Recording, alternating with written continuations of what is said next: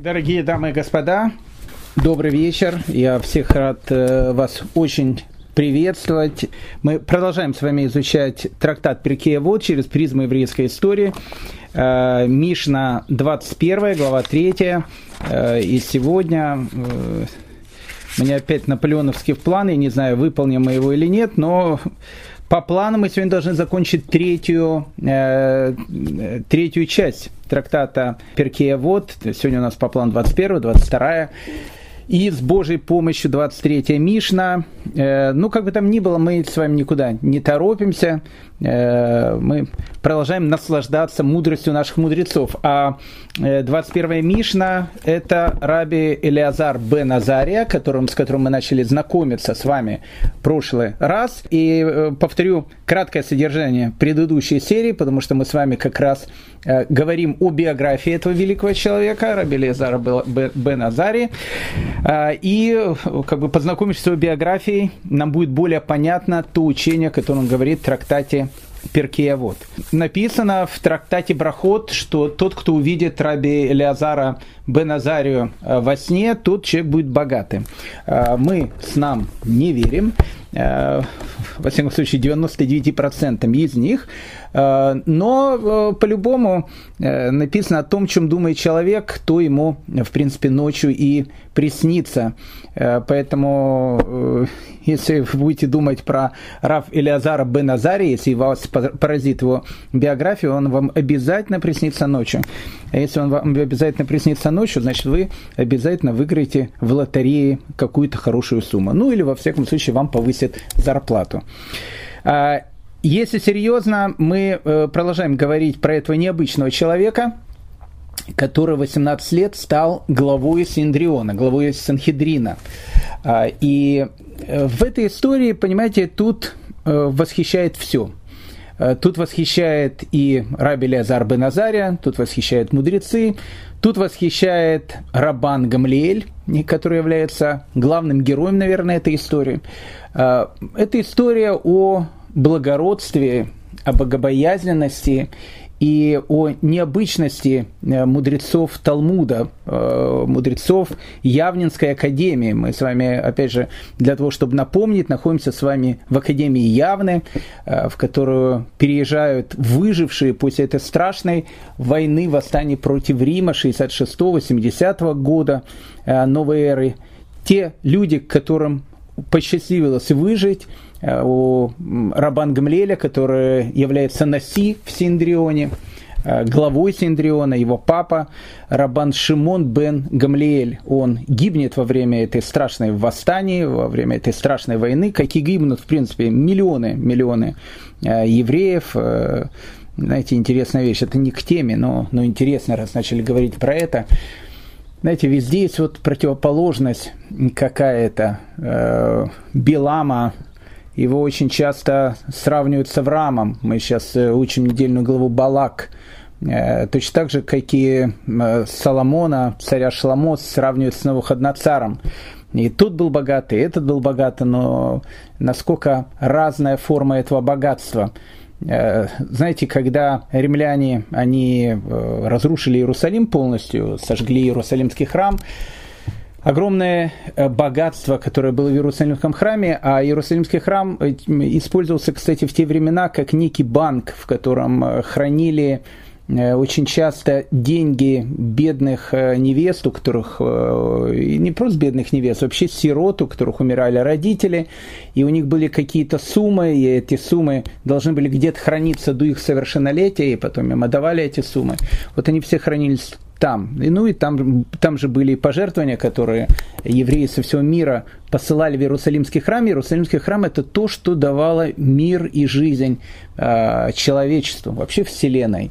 И Тит разрушив Иерусалимский храм, э, забрал огромные-огромные богатства, которые там были, и на многих кораблях переправил их в Рим. И, кстати, из этих э, богатств он э, построил Колизей. И поэтому Колизей построился за деньги, которые были награбленные, забранные во время разрушения Иерусалима, Иерусалимского храма. Так вот, Колизей это необыкновенное, огромнейшее сооружение, которое было таким э, сплошным конвейером смерти. Там, там была действительно постоянная смерть, постоянное убийство, смерть, и люди на это смотрели, получали от этого удовольствие. И вот две противоположности. Иерусалимский храм, который давал э, миру э, свет, добро, э, какую-то мораль, и Колизей, который был построен на деньги, который был, Тит забрал в Иерусалимском храме. Это была большая очень трагедия, и мы много о ней говорили. И вот Академия в Явне в которой находятся выжившие после этой страшной катастрофы. И главой этой академии, как мы говорили, является э, ее э, руководитель Рабан Гамлиэль, э, легендарный Рабан Гамлиэль, глава Явнинской академии. И вот мы с вами начали наш прошлый рассказ с истории о том, что некий молодой человек, э, в конце этой истории имя его открывается, я сразу же просто э, назову его имя, э, чтобы там не, не держать долго интригу. Этот молодой человек очень известный, и не только в узких кругах, кругах но в самых даже широких кругах. Звали его Рашби, Раби Шиман Барьяхай. Раби Шиман Барьяхай – это тот человек, через которого у нас э, мы получили Тайную Тору. Это автор или один из авторов книги Зор одной из самых таинственных книг по, в, в еврейской тайной туре. Так вот, э, Рашби, Раби Шимон бар Яхай, он еще молодой человек к этому моменту, и э, он задает вопрос. Он задает вопрос э, великому э, Раби Ишо бен Ханане. Раби Ишо бен Ханане – это представители старой гвардии, они, кстати, намного старше э, самого главы Академии Рабан Гамлеля, потому что Рабан Гамлель по сравнению с ними относительно молодой человек, Раби э, Ешо бен Хананя и Раби Лезар бен Урканус, с, с которыми, о которых мы много-много говорили уже на наших уроках, это ближайшие ученики Рабан Яханана бен Закая, того самого Рабана Яханана бен Закая, которого тайно вынесли из э, Иерусалима, он притворился мертвым, и, этот, и Рабан Яханан бен Закай как раз и попросил у Веспасиана, чтобы э, дали евреям академию в Явне, для того, чтобы они там могли открыть Ешиву, и, и потом там был Синдрион. Поэтому э, Раби Ишуа бен Ханания, он, скорее всего, Авбейдин. Авбейдин – это второе э, лицо в, в должностной иерархии в Синдрионе, то есть сначала идет Наси, глава Синдриона, потом идет Авбейдин, глава равенстического суда. И вот мы с вами говорили о том, что э, в этом Явнинском Синдрионе э, который находится в состоянии, э, которое можно назвать состояние послевоенное. Еврейский народ пережил Шоа катастрофу. Это действительно была катастрофа для того, чтобы, опять же, понять масштабы этой катастрофы. Э, мы должны э, как минимум на секунду задуматься о том, что э, у евреев есть письменная Тора, но большая часть нашего учения – это устная Тора. Это то самое учение, которое передавалось Моисею на горе Синай, он передавал его там, старейшинам, старейшины там, последующим поколениям. То есть э, это огромнейший и огромнейший пласт Торы, который никогда не записывался, и который к этому периоду времени, 1300 лет, даже больше, чем 1300 лет, к моменту разрушения храма, находился в устной форме. Что значит в устной форме? Он находился в головах людей, которые учили Тору. И получалось так, что каждый человек, который тогда жил в древнем Иудее, это был носитель какой-то кусочка этого пазла. И когда весь этот пазл собирался, и получалась устная Тора. И вот произошла страшная трагедия, а, во время которой погибло ну, огромное количество мудрецов. Две трети населения Иудеи, они были либо уничтожены, либо э, угнаны в плен, и их бросали на арены э, анти, э, амфитеатров, их жрали эти дикие животные, и что доставляло римлянам огромную-огромную радость. Это была действительно катастрофа, потому что погибли люди, которые имели в голове пазл. И пазл этот невозможно уже было собрать.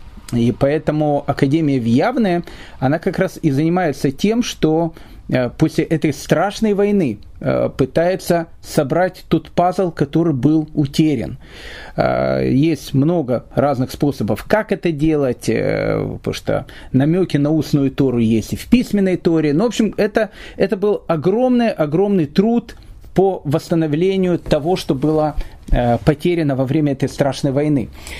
Поэтому э, у относительно молодого, ну, я не скажу, что он был мал, мальчик, но он был относительно моложе, чем Раби Шуа бен Хананя, Рабан Гамлеля, э, перед ним была очень-очень важная задача. Она заключалась в том, что закон, э, он должен быть восстановлен, и не может быть э, два противоположных закона. Опять же, мы не говорим о каких-то глобальных вещах, мы говорим о каких-то вещах, которые являлись спорными до этого момента. И поэтому нужно было определить, а, по какой из точек зрения все-таки идет еврейское законодательство. В частности, речь, которая э, шла в дискуссиях, которые были в Синдрионе, она касалась речи по поводу молитвы Мариф. А, молитва Мариф, э, с ней был вопрос. Э, по одной простой причине, потому что у нас есть э, три молитвы.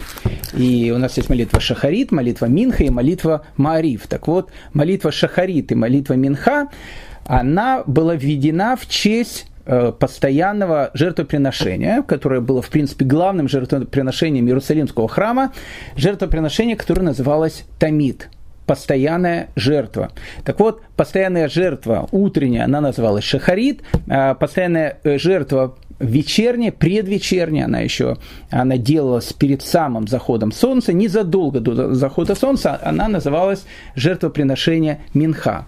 Так вот, когда был разрушен Иерусалимский храм, еще первый Иерусалимский храм, это э, вещи еще вели путь разрушения первого Иерусалимского храма, это э, молитва, которая заменила эти жертвоприношения, молитва Шмунеэсры, э, или молитва Амида, как ее называют, 18 благословений, благословений, э, которая сейчас является главной, опять же, еврейской молитвой, она, до сих пор единственное слово молитва, это и есть э, вот эта молитва. Все остальное это, э, в принципе, молитва не является. Вот это и есть фила, это и есть молитва. Я не хочу долго входить в эту тематику, но в тот момент, когда и существовал и второй храм, Э, молитва Шмунесера, молитва Амида, она существовала, ее тоже молили. Спрашивается вопрос, зачем, если она э, должна была замещать те жертвоприношения, которые были отменены в храме, потому что храм не существовал. Это некое искусственное сердце, потому что когда, э, не дай бог, у человека сердце э, оно не функционирует, ему вставляют искусственное сердце. Так вот, это искусственное сердце, понятно, с ним человек, он уже инвалид. Поэтому э, молитва Шмонесер, которая, которая как бы в духовном плане была признана заменять те самые жертвоприношения, которые были в храме, если этого храма нету, она продолжала существовать в, в более 400 лет в эпоху, когда существовал и второй Иерусалимский храм. Зачем? Потому что наши мудрецы, они понимали, что и второму Иерусалимскому храму будет суждено быть не вечно, он будет тоже разрушен, и они как в зеркало, как обычно, смотрели. И вот Иерусалимский храм разрушен, и молитва Шмунесра, молитва Амида у нас есть до сегодняшнего дня. Так вот, э, молитва Амида, которую мы молимся, или Шмунесра, и второе название, мы ее молимся в молитве Шахарит, она понятна, она заменяет жертвоприношение Шахарит она считается обязательная молитва. Молитва Минха, когда мы молимся молитву Шмонесра, она тоже понятна. То есть она тоже заменяет э, жертвоприношение, которое было в храме, которое называлось Минха. А вот такого жертвоприношения, как Маариф, его не было в честь чего велит молитву Марив. Дело в том, что когда заканчивалось э, последнее жертвоприношение э, Минха, и, в принципе, день заканчивался, вот с окончанием дня, когда начинало, э, начинался заход солнца, все части жертвы или жертвы, которые не были сожжены на жертвенник Иерусалимского храма, их клали на этот самый жертвенник, зажигали огонь, и они горели целую ночь для того, чтобы к утру э, от них ничего не осталось, только один пепел. Так вот, в честь вот этого сгорания остатков жертв, которые были, мудрецы вели третью молитву, вечернюю молитву, которая уже читается э, после захода солнца, и обычно мы ее читаем после выхода звезд, чтобы прочесть молитву Шма. Молитва, которая называется Маариф, она таки переводится вечерняя молитва.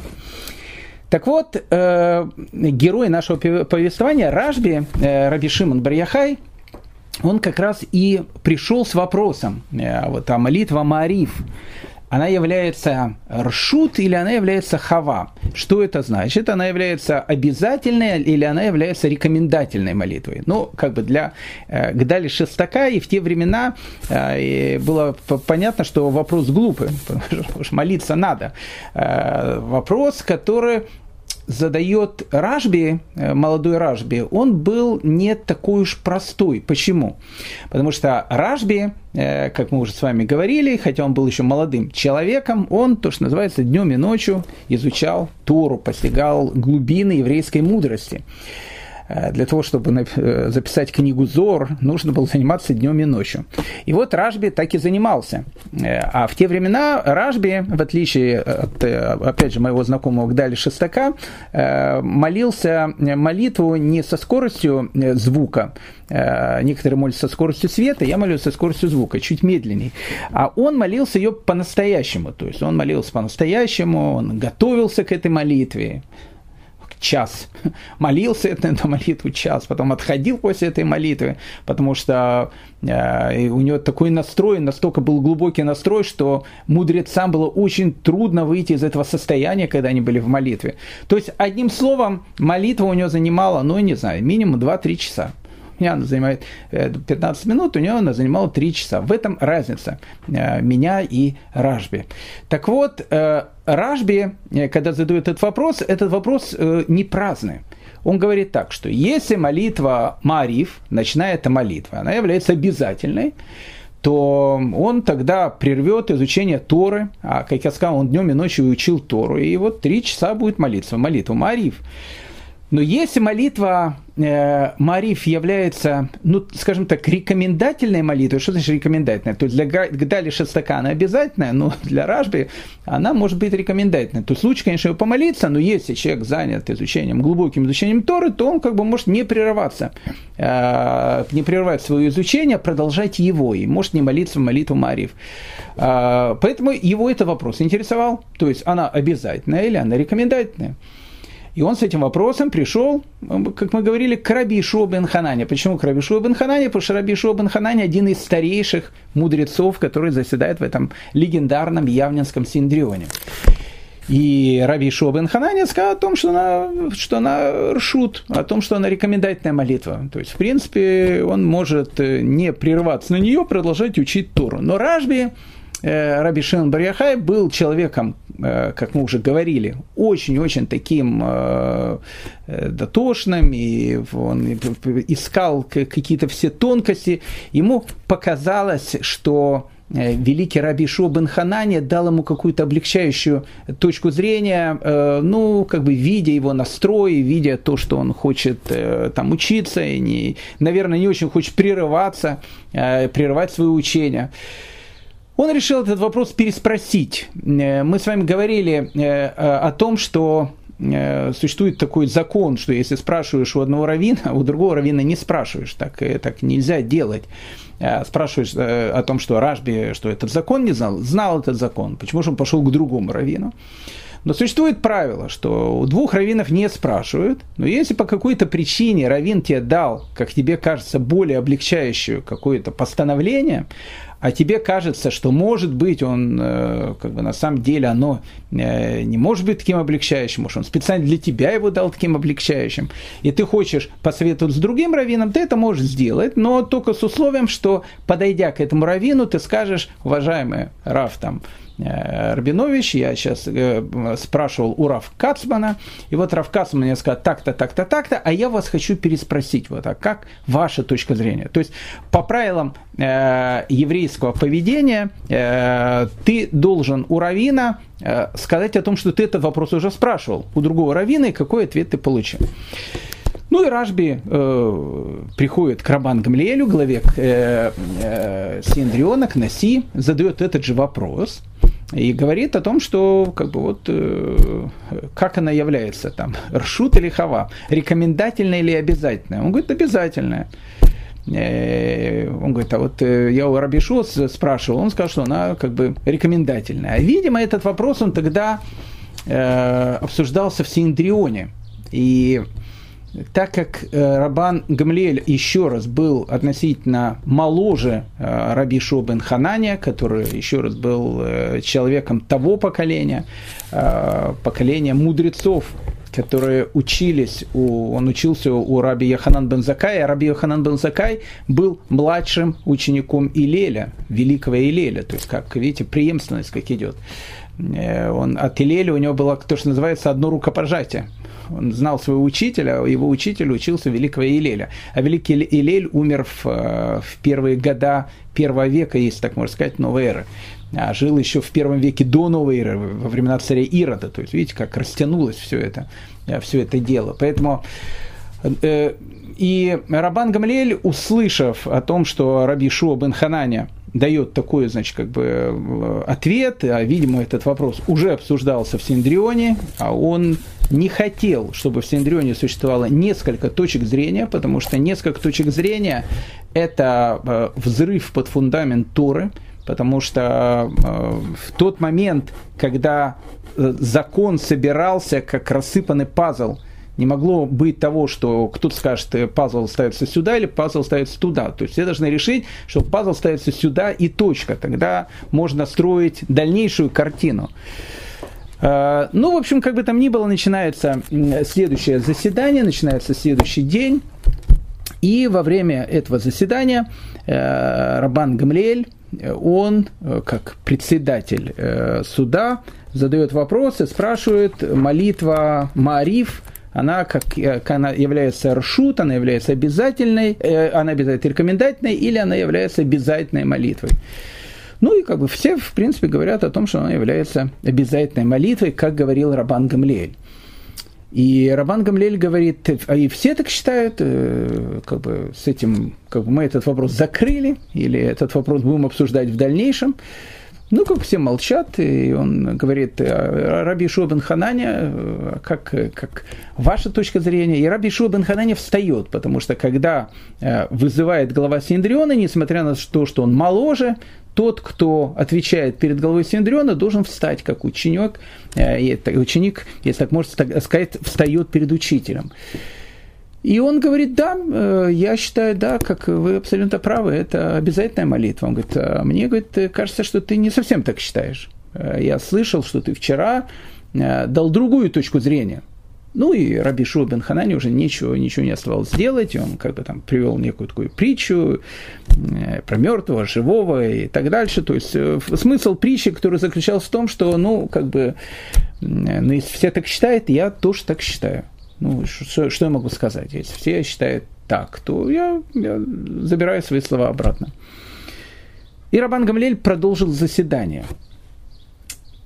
Раби Шубен Хананя стоит. Он продолжает заседание. Он стоит. Э, и ситуация, конечно, э, выглядела не очень красиво, потому что э, стоит один из старейших мудрецов Израиля – то есть заседание идет, а он как пацан, значит, как ученик стоит.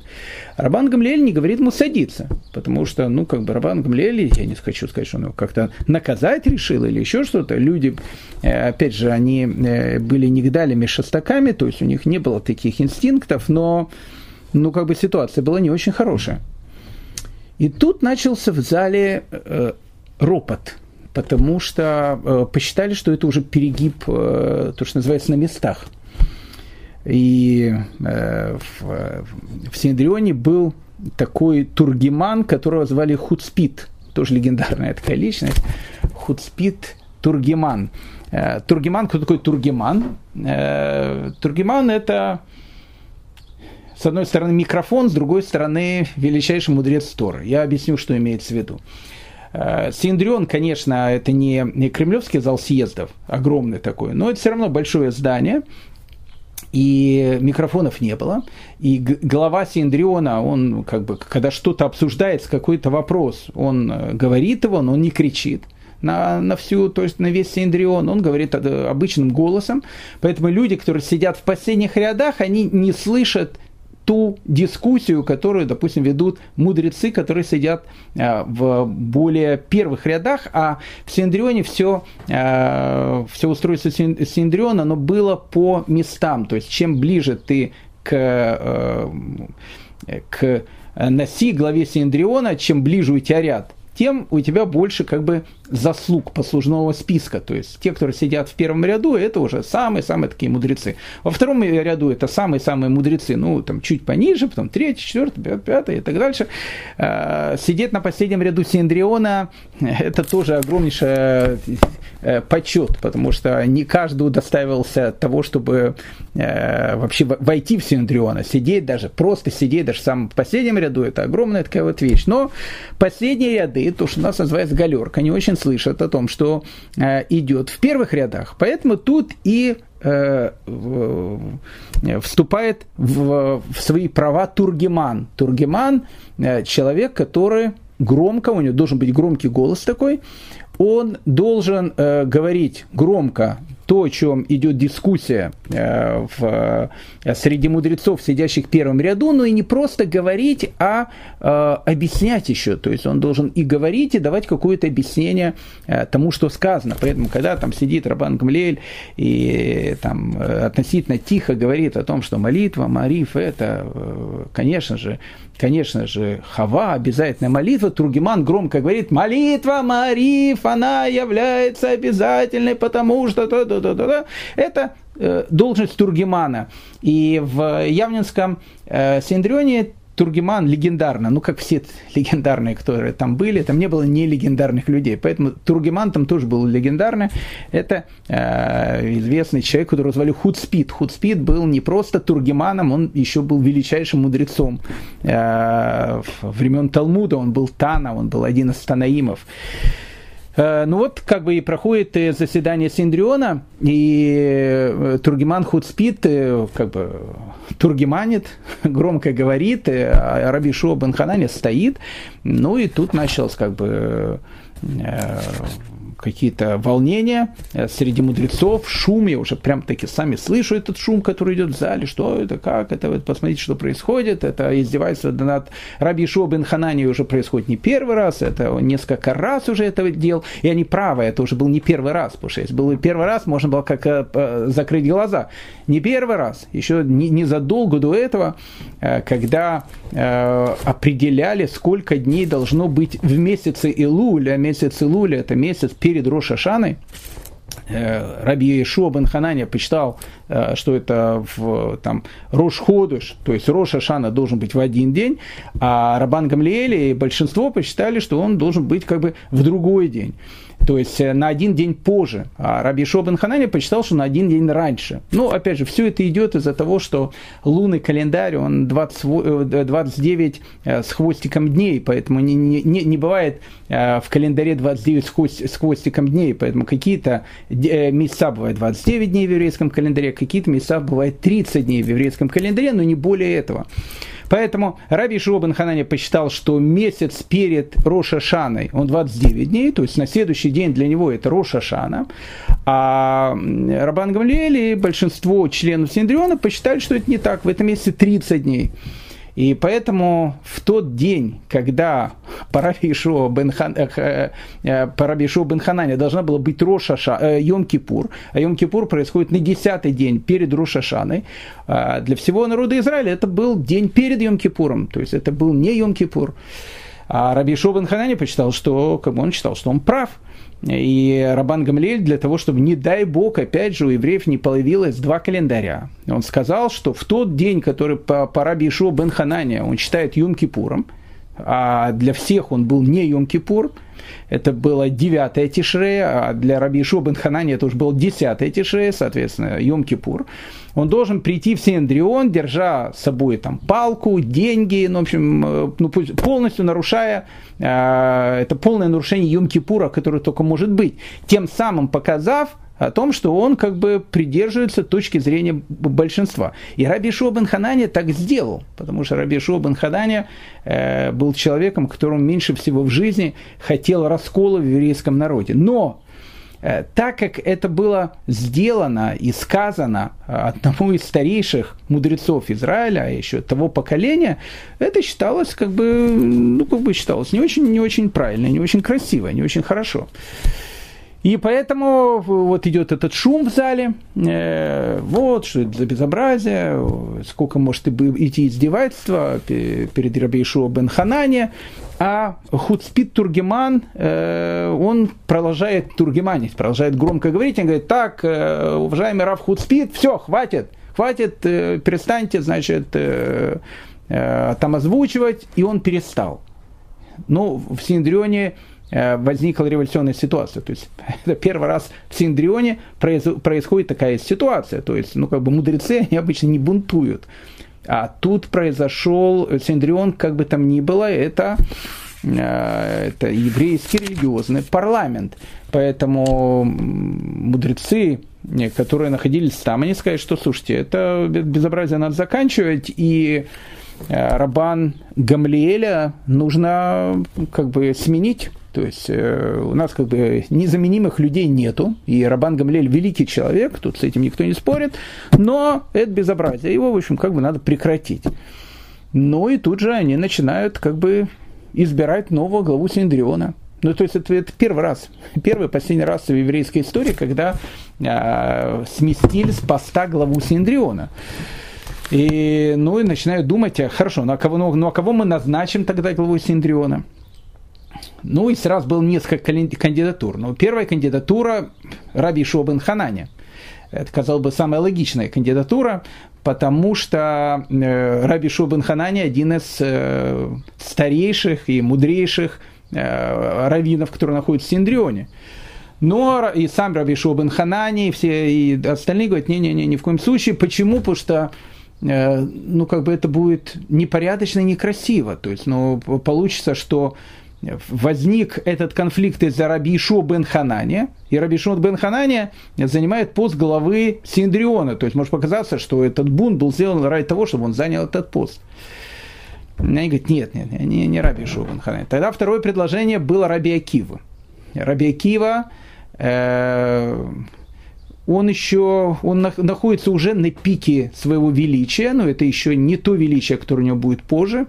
Э, это уже пожилой человек, Раби Акива, который уже учился долгие-долгие годы, он уже э, огромнейший мудрец, э, и он один из, один из самых великих мудрецов в Израиле. Они говорят, ну тогда давайте изберем Раби Акиву. И говорят, Раби Акиву тоже не можем избрать, потому что Рабан Гамлиэль обидится – а, тут интересная такая тонкая вещь. Ну, обидеться, ну и что? Я, я могу тоже обидеться. Ну, ну и что? Так что землетрясение произойдет, а может быть и произойдет. Потому что если я обижусь, скорее всего, ничего не произойдет. А вот если великий мудрец Торы обидится, это уже будет не совсем обида мудреца Торы. Это, скорее всего, будет обида и оскорбление самой Торы, потому что э, Рабан Гамлиэль, э, он в данной ситуации не просто Рабан Гамлиэль, это глава Синдриона. Синдрион – это собрание мудрецов, которому Всевышний дал право э, выносить какие-то аллахические законодательные решения. И поэтому обида Рабан Гамлиэля – это серьезная вещь. То есть, ну, как бы не, он не, сам не обидится. То есть, он был намного выше этого. Но то, что состояние, которое может быть, это, в общем, как бы, это такая опасная вещь. И э, Раби Кивы, э, может быть, опасно это. Для, для чего? Для здоровья, может быть, опасно. Я не буду входить в эти темы. Почему? Потому что у него нет схутовод. У него нету, у него нету заслуги предков как-то нет заслуги предков. Раби Акива является потомком геров. Э, то есть Раби Акива потомок геров. Быть у нас гером, это, э, как мы знаем, э, прабабушка царя Давида, она тоже была Георит. И Машех, он тоже произойдет от того, кто принял Гиюр. То есть э, Геры – это одна из самых таких вот великих частей еврейского народа. Но так как его родители или его бабушки и дедушки прошли Гиюр, э, то что такое схутовод? Что такое заслуга, заслуга предков? Э, заслуга предков – это такая тонкая вещь, которая, знаете, формируется в результате огромного-огромного количества поколений. Э, у меня все мои прадедушки и прабабушки с двух сторон – они погибли 29 сентября 1941 года в Бабимеру, в Киеве. Является ли это моим схутоводом? Да, это мой схутовод. Лучше, чтобы, конечно, такого схутовода не было, но это люди, которые отдали свою жизнь, освящая имя Всевышнего. Они погибли как евреи. Это мой немножко схутовод. А у них еще был какие-то предки, еще какие-то предки, предки, которых, не знаю, там, на, э, там героические э, делали какие-то геройские подвиги веры во времена там, Богдана Хмельницкого, еще в более поздние времена. Ну и так на много-много поколений. Это мой скутовод. У Раби Кива не было этого скотовода, потому что все его предки, которые были, они скажу, что они были казаками э, там э, в Запорожье, но как бы, ну, как бы они были не совсем такие, скажем, такие, наверное, праведные люди, его родители, да, Раби Акива, да, но как бы не было понятия схутовода у него. Поэтому мне говорят, нет, Раби Акиву нельзя, опасно. Они говорят, кого ж тогда? Раби Лизара Беназарю. Почему Раби Лезар бен Назарию? Это наш герой. Потому что, во-первых, он мудр, молодой человек, я бы, я бы даже сказал мальчик, ему 18 лет, он мудр, он богат, это тоже очень важно, а если он богат, а, глава Синедриона должен быть богатым человеком, потому что это человек, который ведет все переговоры с Римом, это рупор Э, всех переговоров э, с римскими властями. Поэтому это еще раз должен быть уважаемый богатый человек. Он богатый, он мудрый, и у него есть то, что у нас называется ихус. Он из такой еврейской аристократии. Он является потомком Эзры в десятом поколении. Эзра Асафер, великий Эзра и Нехемия. Великий Эзра, который был одним из тех людей, которые восстанавливали второй храм, после Вавилонского изгнания, один из величайших еврейских мудрецов всех времен и народов. Поэтому и не народов, это я зря, конечно, всех времен.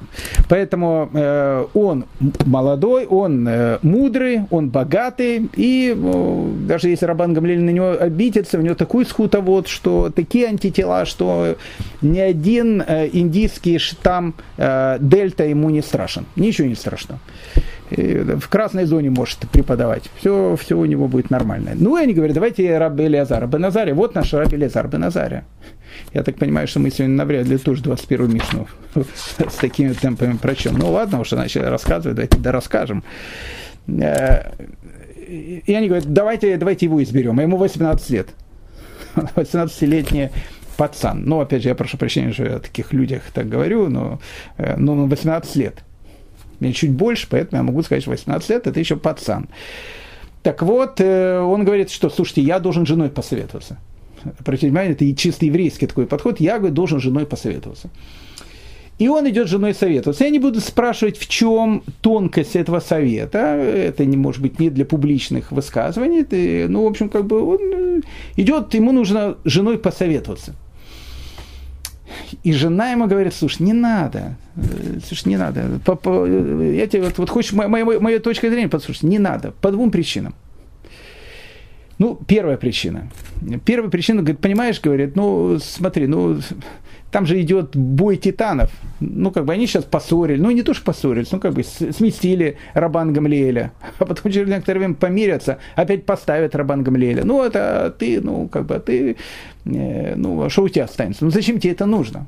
Ты же понимаешь, что им сейчас нужно как-то э, вот в этот э, скандал кого-то поставить. Потом же ты, опять же, все потеряешь. На это он ответил очень интересную такую вещь, кстати, философскую очень вещь, очень важная. Он говорит, знаешь, говорит, когда ты имеешь стеклянный стакан, Э, стеклянный стакан, э, он может быть через 2-3 дня поломается. Чтобы, опять же, чтобы вы понимали, что ко второму веку э, новой эры стеклянный стакан это как Майбах. Ну, может быть, ну хорошо, может он дешевле, чем Майбах, но, но это дорогая вещь, потому что стекло только-только появляется. Поэтому, когда она говорит, как ты имеешь стеклянный стакан, это значит, что ты имеешь дома картину Рембранта. Ну, ну может, ну, чуть меньше, но ну, что-то дорогое ты имеешь дома. А, и она говорит, смотри, ну, он говорит, смотри, ну, это то же самое, что ты имеешь стеклянный стакан, так можешь им не пользоваться, потому что завтра и пусть завтра он, может быть, разобьется, так зачем им пользоваться сегодня? Если это у тебя есть сегодня, этим надо пользоваться. Это, кстати, очень хорошая мысль. Э, вот, вот э, первый урок Раби Лезара Беназаря. Если что-то у тебя есть, не откладывай на завтра. Если можно сделать сегодня. Э, жена говорит, пошли погуляем. Да, пошли завтра. Слушай, жена говорит, пошли погуляем. Пойди погуляй сегодня. Дети говорят, «Э, пап, пошли там в зоопарк. Папа говорит, зоопарк сейчас закрыт. Сейчас, правда, там, где я работаю, он закрыт, так сказать, за карантинных мер. Ну и как-то, ну давайте там завтра что-то, не надо ничего на завтра. Если есть возможность сделать сейчас что-то, делай сейчас. Завтра будет завтра, будешь делать завтра. Поэтому, если у тебя есть стеклянный стакан сейчас, то мало что он послезавтра разобьется. Мало что этим дети через там, 20 лет, э, ты, может, дедушкой уже будешь. Они тебя уже не будут приглашать, пошли погулять. Э, они сами будут э, со своими семьями гулять. Но сейчас-то они просят. Поэтому если есть сейчас, почему это не брать сейчас? Это первая вещь. Вот так он ответил. Она говорит, ну есть вторая вещь. Какая вторая вещь? Она говорит, ты на себя в зеркало смотрел? Он говорит, ну что, ну нормально, а галстук, а что? Он говорит, ну посмотри на себя, ну, ну как бы, ну ты 18-летний, ты, ты, ты выглядишь, ну, 18-летним. Тогда 18-летние, в отличие от меня, не брились. Ну, то есть, это тоже у меня легкая, как моя жена говорит, у тебя, говорит, не борода, у тебя легкая небритость. У него была борода, в отличие от некоторых.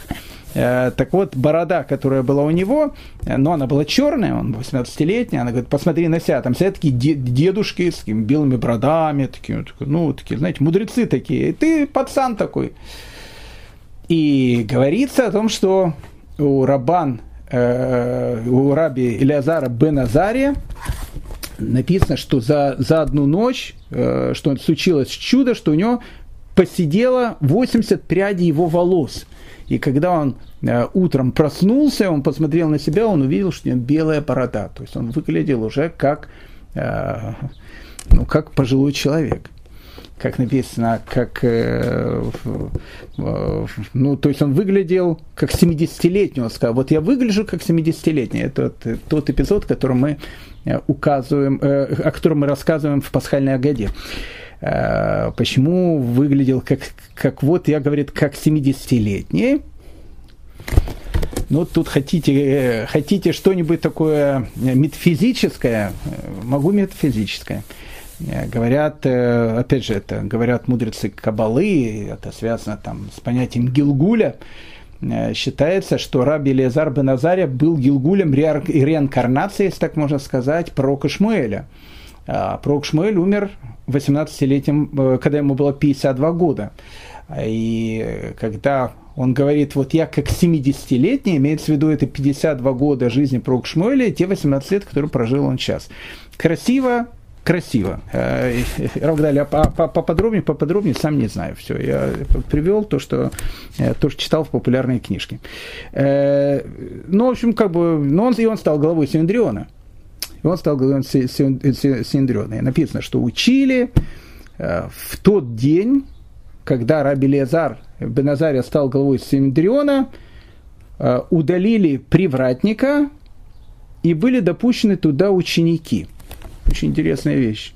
Потому что при Рабан Гамлиэле, как написано в Талмуде, прошу прощения за, может, корявый перевод, всякий ученик, который внутренне был не совсем такой, как внешне, не мог войти в дом учения. Хо-хо. Представляете? Представляете, сколько людей было в доме учения? О чем это говорится? Я вам скажу, о чем это говорится. Говорится это о следующем. Если вы читали э, книгу Рамхаля, Раби Мойша Хаим Луцата, Месилат Ишарим, там перечислено 9 ступеней, по которым человек должен э, духовно расти.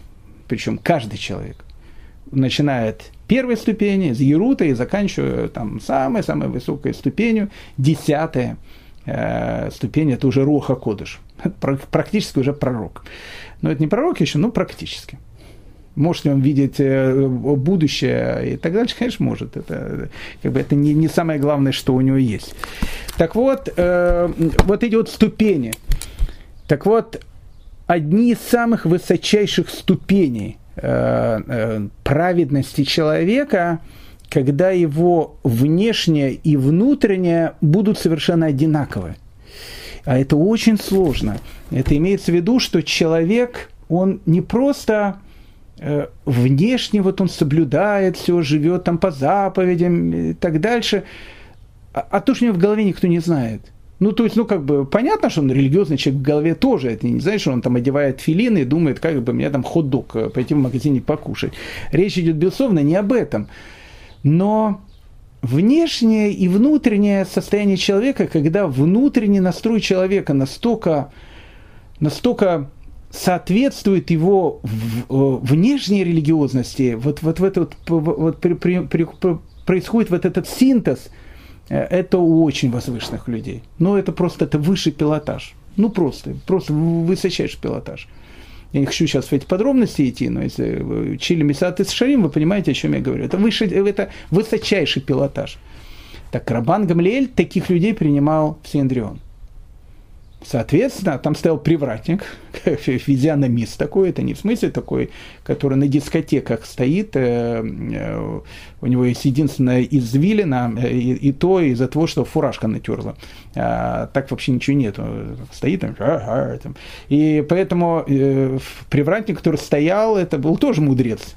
И он понимал, кого он пускает. И людей в Синдрионе было немного.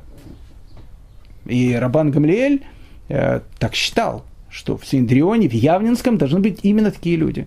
И вот Раби Леазар бен Азария, молодой человек, э, глава Синдриона, э, такой вот не хочется с президентом Украины сравнивать, они разные совершенно. Я имею в виду по молодости, просто такой же. А так совершенно разные, абсолютно. Так вот, э, и он решает, надо, надо сделать какую-то реформу, и он говорит привратнику, что всех пускайте. Ну, не, опять же, меня не пустили бы, но мудрецов всех пускайте. И написано, что в этот день было поставлено в Синдрионе, там э, э, написано было поставлено 400, добавлено 400 скамеек. Так говорят, 400 скамеек, а другие говорят 700 скамеек. Это в, так написано в Талмуде. Понимаете, что такое 400 скамеек? То есть еще 400 рядов было добавлено, то есть какое гигантское количество людей запустили в Синдрион. И Рабан Гамлиэль, он, э, он очень переживает, но он очень переживает не из-за того, что его сняли. Обратите внимание, мы сейчас говорим о титанах, мы, мы сейчас говорим о, о, о величайших людях духа, ну, то есть просто это величайшие люди. Рабан Гамлель, то, что его сняли, не, наверное, переживает как-то по-человечески, но он приходит на все заседания Синдриона. Просто теперь как простой еврей. Приходит, садится, слушает. Нет, он же мог, э, ах, вы так, хлопнуть дверью, сказать гудбай и, и уйти, создать новую синагогу, как у нас это принято. Нет, он приходит в Синдрион, там все, и он переживает – он переживает, он говорит, как же, ну вот, вот пустили столько людей. И в этот день написано, когда пустили э, такое огромное количество людей, они учили Брайту из трактата «Идиот». Есть такой очень сложный трактат «Идиот», э, там много, он очень сложный. И все вот эти вот вопросы, которые были по этому трактату «Идиот», и которые были не разрешены, и многие там, э, там были вопросы, которые были с ним связаны, они были все, э, все разрешены в этот день. В этот день, когда было добавлено 400 этих лавок, 400 этих скамеек, были сделаны гигантские, огромные открытия в Торе. То есть огромное количество людей пришло, и вот эта вот масса, огромная масса величайших людей, э, они просто, у них вырвались эти вот великие открытия в Торе, вот эти хидуши, э, они вырвались у них. И Рабан Гамлель, он переживает, он говорит, неужели я был тем, из-за кого из-за кого я вот не пускал этих людей, может, это было неправильно, может, это была ошибка. И, и он переживает, и ночью ему снится сон. Э, и во сне он видит э, такой как бы кувшин, красивый, как красивый кувшин, а в середине этого кувшина он видит лежит прах, пепел. И Рабан Гамлель спрашивает, во сне, и что сие значит, ему говорят, что ну, ты был прав, ты не переживай, ты был прав, потому что, видишь, это, это ты был прав, ты хотел, чтобы был и кувшин красивый, и в середине его было золото или, или вкусное вино. А тут, видишь, вот кувшин, но, в середине, но внутри пепел. Вот такой вот пустили. И он как-то немножко во сне успокоился. И э, Талмуд пишет, что сон этот был показан специально. То есть он действительно ошибался. Но специально был показан. Почему? Потому что и на небесах они живут по высшим формам порядочности. Только чтобы не обидеть великого человека. Чтобы он не обижался, э, ему решили показать этот сон. Чтобы у него не было такой обиды. И вот Тарабан Гамлиэль, он приходит в Синдрион, и вот он видит, что вот в тот день, тот самый день, когда запустили этих огромное количество людей, огромное количество открытий было в Торе, и Рабан Гамлеэль видит о том, что Синдрион, он и начинает э, и работать по-другому, и все как-то идет по-другому. И он понимает о том, что нужно извиниться перед Раби Шуа Ханане. Не для того, чтобы занять э, пост э, главы Синдриона. Нет, потому что, э, потому что он хотел извиниться перед ним. И вот он идет к нему для того, чтобы извиниться. Что там было, давайте уже все-таки, наверное, на следующем уроке. Видите, так и не начали еще говорить о 21-й Мишне, но, слишком интересная история. Давайте мы ее все-таки дорасскажем на следующем уроке, потому что там самое-самое интересное такое есть в этом финальном диалоге. И там, кстати, в этом финальном диалоге познакомимся с Раби Леазером Бен Хисма, который будет автором нашей 23-й Мишны. Ну, о том, чем все это закончилось, дорогие мои друзья, и что стало с Раб Илиазаром Бен Азари, и, во всяком случае, послушать его учение Раби Илиазара Бен Азария, э, мы тогда уже э, сделаем это на следующем уроке. Всем большое спасибо, всем много здоровья, счастья и спасибо, что вы были со мной.